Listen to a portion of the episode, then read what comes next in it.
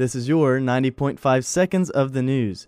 Today is September 24th, 2012. It will be sunny today with a high of 78 degrees. Tonight will be clear with a low of 52.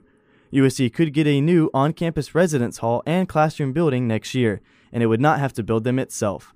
Instead, the university would allow one of the several interested private developers to build them.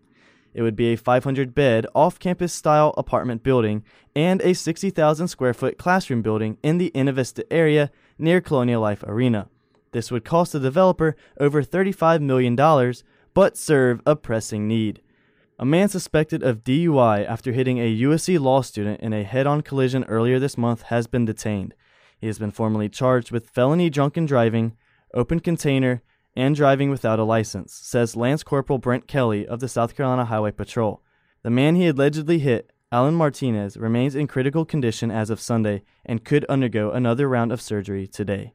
Witnesses heard several gunshots in the 800 block of Harden Street about 1 a.m. Sunday. The crowded Five Points area went into a panic, with some bouncers ordering people into their bars and shutting their doors. Columbia police responded to the scene, but no arrests were made. No one has reported being hit by a bullet or injured. A car was allegedly hit, but the incident is still under investigation. Quarterback Connor Shaw's command of the short passing game gave the Gamecocks their second conference win. Shaw went 20 for 21 with 20 straight completions and no pass longer than 36 yards.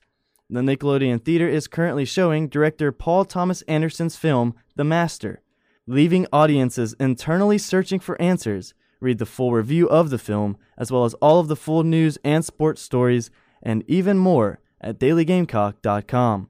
Paulie C, 90.5 seconds of the news. 2012.